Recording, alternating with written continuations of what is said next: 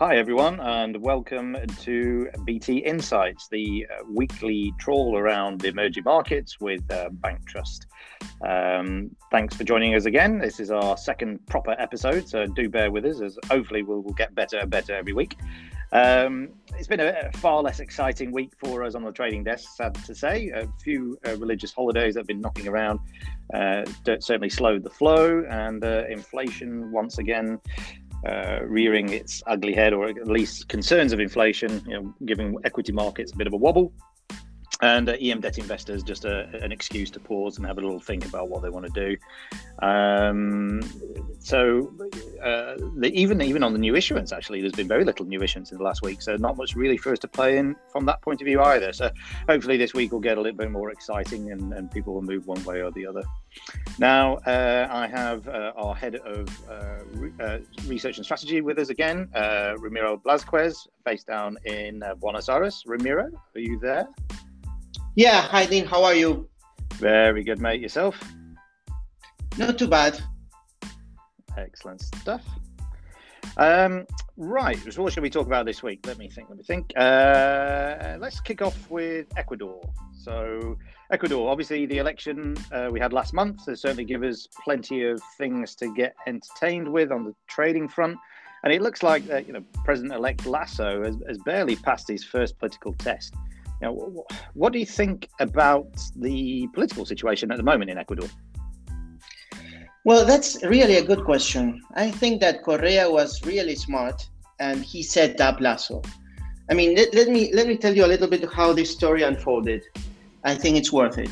mm Uh, Creo, which is Lasso's party, was supporting, along with Correa's party, UNES, the candidacy of social Christian Henry Kronfle to preside the uh, National Assembly. Uh, the problem with, with this is that uh, UNES was also demanding uh, setting up a truth commission to acquit former Correa government members. So this was really unpalatable to the Social Democrats, who were one of the key allies, together with the Social Christians, that helped Lasso win the second round in the runoff election. Uh, okay. So essentially, Lasso was forced to choose between one of his two allies. The good thing that allowed Lasso to achieve this Pyrrhic victory is that uh, he secured an agreement with the indigenous.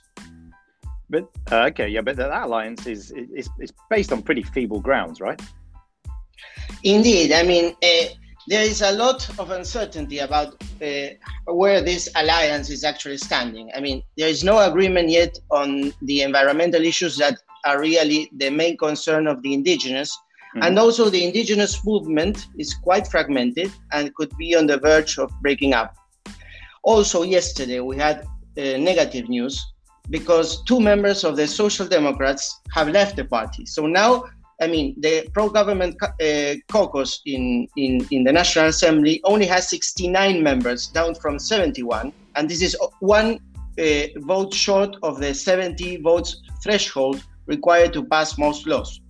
So essentially, another thing that is very concerning to us is that Lasso could be conceding too much. He has, remember that he has already backtracked uh, on the VAT reform, which was yeah. a key structural benchmark with the mm-hmm. IMF. That's true, actually, very true. Uh, but I suppose, look, there's very little in the way of maturities anytime soon, so that should be supportive for, for the bond complex, right? Well, yes, uh, we think that uh, despite this uh, not really encouraging domestic political scenario, uh, there are external tailwinds with the oil prices uh, recovering really fast. And the fact that you have low debt maturities until 2026, all of this combined could actually help support bonds. So essentially, my view is that uh, despite this political deadlock, which does not bode well for the future of reforms, we could have Ecuador becoming basically a play on oil. Mm-hmm. And we like the 2030s uh, 0.5% because essentially, as from the 31st of July, they will start accruing a very nice uh, coupon rate of 5% uh, per annum. Well, as a play on oil, I mean, that's quite interesting in itself. I've, I've definitely seen more and more calls for oil heading up towards even as, as, as high as 90 by the end of the year. So it'd be interesting to see how that pans out. and uh, we have definitely seen an uptick in in buying uh, since US Open uh, today on Ecuador. Uh, only seen uh, you know offers offers wanted so far today. Um, right, uh, I think we've got time for one more. So, what about El Salvador? Let's have a look at El Salvador. You know, what's the latest? It looks to us like the you know the US has stepped up its confrontation really with the Central American Northern Triangle. Uh, is, is, this something that's going to get out of hand? Do you think? Well, uh, I don't really have a crystal ball, but it looks like it is getting out of hand, indeed. I mean, uh, let me walk you through the latest events. The U.S. Department of State they issued a, a list made up of 16 former former and current authorities in El Salvador, Honduras, and Guatemala, uh, outrightly accusing them of corruption. Uh, importantly, this list contained top officials from El Salvador, which are current top officials. I mean, the uh, namely the uh, chief of staff and the minister of justice, who was replaced only last month. Mm-hmm. Uh, and now the U.S. Congress is now in in the game. I mean, this report from the Department of State has been endorsed by the U.S. So the problem I see is that even if this is just rhetoric, it could get to a point in where Biden could have a, a, really hard time in actually providing financial assistance to these countries because of this rhetoric uh, inhibiting from doing so. So he could really back himself potentially into a corner. So it's something that they they, they could get a, they could shoot themselves on the foot indeed because you know the the problem that the US faces is that if economic conditions deteriorate sharply in Ecuador in El, El Salvador then you can have this could spur a massive illegal migration into the US yeah. Mm-hmm. You know El Salvador though already seems to have a plan B right uh, Bukele has already announced 500 million dollars in funding from China no strings attached uh, you know, what is this? Is this just part of the poker game? Well, I think it's. Uh, let's put it this way. I think it's a poker game that can definitely get out of hand. Um, so, the the even if China replaces IMF funding, the, the thing is that cutting ties with the US will still have a deep impact in El Salvador's economy.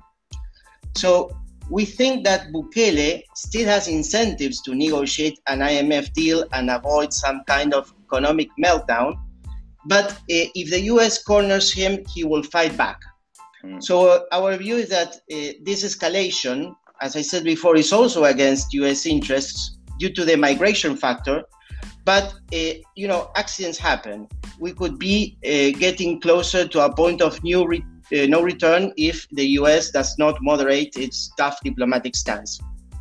I think what's interesting, just talking to clients this morning uh, after after this um, news really broke, I suppose yesterday, or became more clear, the client concern seems to be much much more around the Chinese money than anything to do with you know, allegations of corruption. You know, sadly, corruption is part of the emerging market universe far too much of a part of it than, than we any of us would like. But it's it's really is, uh, you know, this focus from the uh, certainly from the international investor base of you know Chinese money and how that cloud, clouds the picture, especially on debt sustainability. Uh, and and so that was the main thing that we've been talking to clients about today, and the main thing that they've been concerned about.